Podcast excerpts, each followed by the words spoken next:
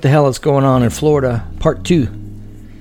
Over the past few months, Florida's Republican legislature and governor have combined to create culture war legislation aimed at rallying their base for next year's midterm elections. Florida's not alone in doing this. Many red states have enacted or are considering enacting similar pieces of legislation. As a sociologist, I follow a lot of national discussions and debates, but I don't feel the need to comment on all of them.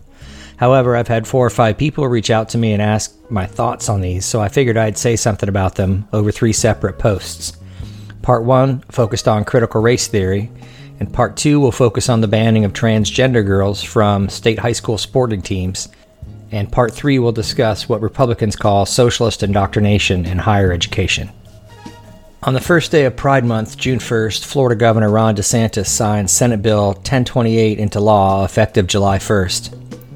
The ironically titled Fairness in Women's Sports Act was added as a provision to a measure involving universities and charter schools in the state. The purported goal of this act is to, quote, allow women to have an opportunity to compete in women's sports, end quote, according to Republican Representative Kelli Stargel. But the effect will actually be to keep transgender girls and women from competing in women's sports. It should be noted that this law would appear to overrule the Florida High School Athletic Association policy on gender identity participation, which states, quote, all eligible students should have the opportunity to participate in interscholastic athletics in a manner that is consistent with their gender identity and expression, irrespective of the gender listed on a student's birth certificate and or records, end quote. Florida is one of at least 30 states that have adopted or are considering adopting legislation aimed at excluding transgender athletes under the guise of fairness. All of these have been or will soon be challenged in federal court, meaning taxpayers will foot the bill to protect discriminatory legislation. It also makes it less likely the NCAA will award championship tournaments to Florida colleges and universities. Supporters of these measures say they are necessary to promote equity in athletics even though few, if any, of these measures include any reported instances of a transgender woman adversely affecting the participation of other female athletes. According to the High School Sport Association, there have only been 11 cases where a student has requested screening to participate as a trans athlete in the last eight years. This measure is not only superfluous, it's also harmful to transgender students who wish to enjoy the real or perceived advantages of engaging in interscholastic athletics. When interviewed by Fox News' Laura Ingraham, DeSantis stated, quote, We're going to protect our girls. We want to have opportunity for our girls. They deserve an even playing field, and that's what we're doing, end quote. While this sounds noble, it's flawed in a few respects. First, transgender girls are girls. The notion that there are strict binary categories of biological men and biological women is simply not supported in scientific literature. At least six biological markers have been used to determine one's sex, things like hormones and chromosomes, for example, and none of them are binary. Rather, human sex groups are found along a continuum, and governing sports bodies have consistently changed their markers of what determines sex over the years. I believe this is at the heart of many stated concerns about transgender girls playing girls' sports.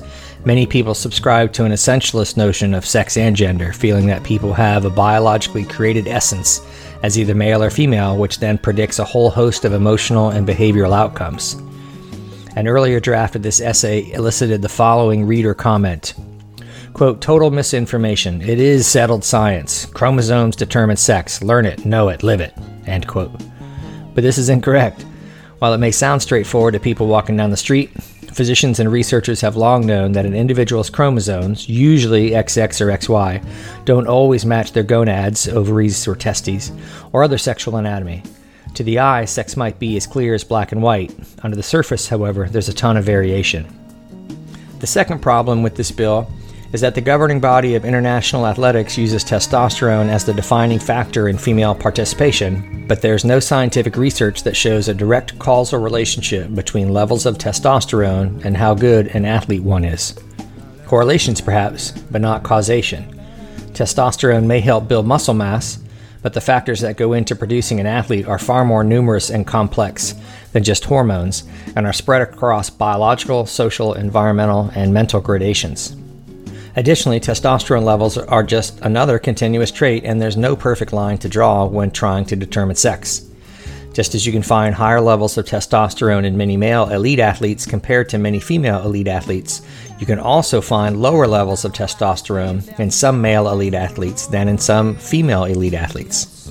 For a detailed analysis of the science and lack thereof in sex testing in athletics, I point the reader to Including Trans Women Athletes in Competitive Sport by Ivy and Conrad in the fall 2018 issue of Philosophical Topics. Therefore, protecting real girls from trans girls is dubious. Finally, if the governor and the Republican legislature are truly concerned about an even playing field in sports, there are a shit ton more productive means to assure equity than going after a phantom set of fake women trying to take over girls' sports. They could begin by addressing poverty, healthcare, racism, and sexism, societal issues that preclude fair competition in sport on a far grander scale. Despite the common sport rhetoric, calls for fairness in sport have always been trumped by access. Instead of focusing legislation on reducing social inequality, which would open up sport opportunities to all who want to be involved, Tallahassee is using fear of transgender girls as a partisan political ploy. Shame on Floridians for voting such transphobic politicians into office. Let's vote them out.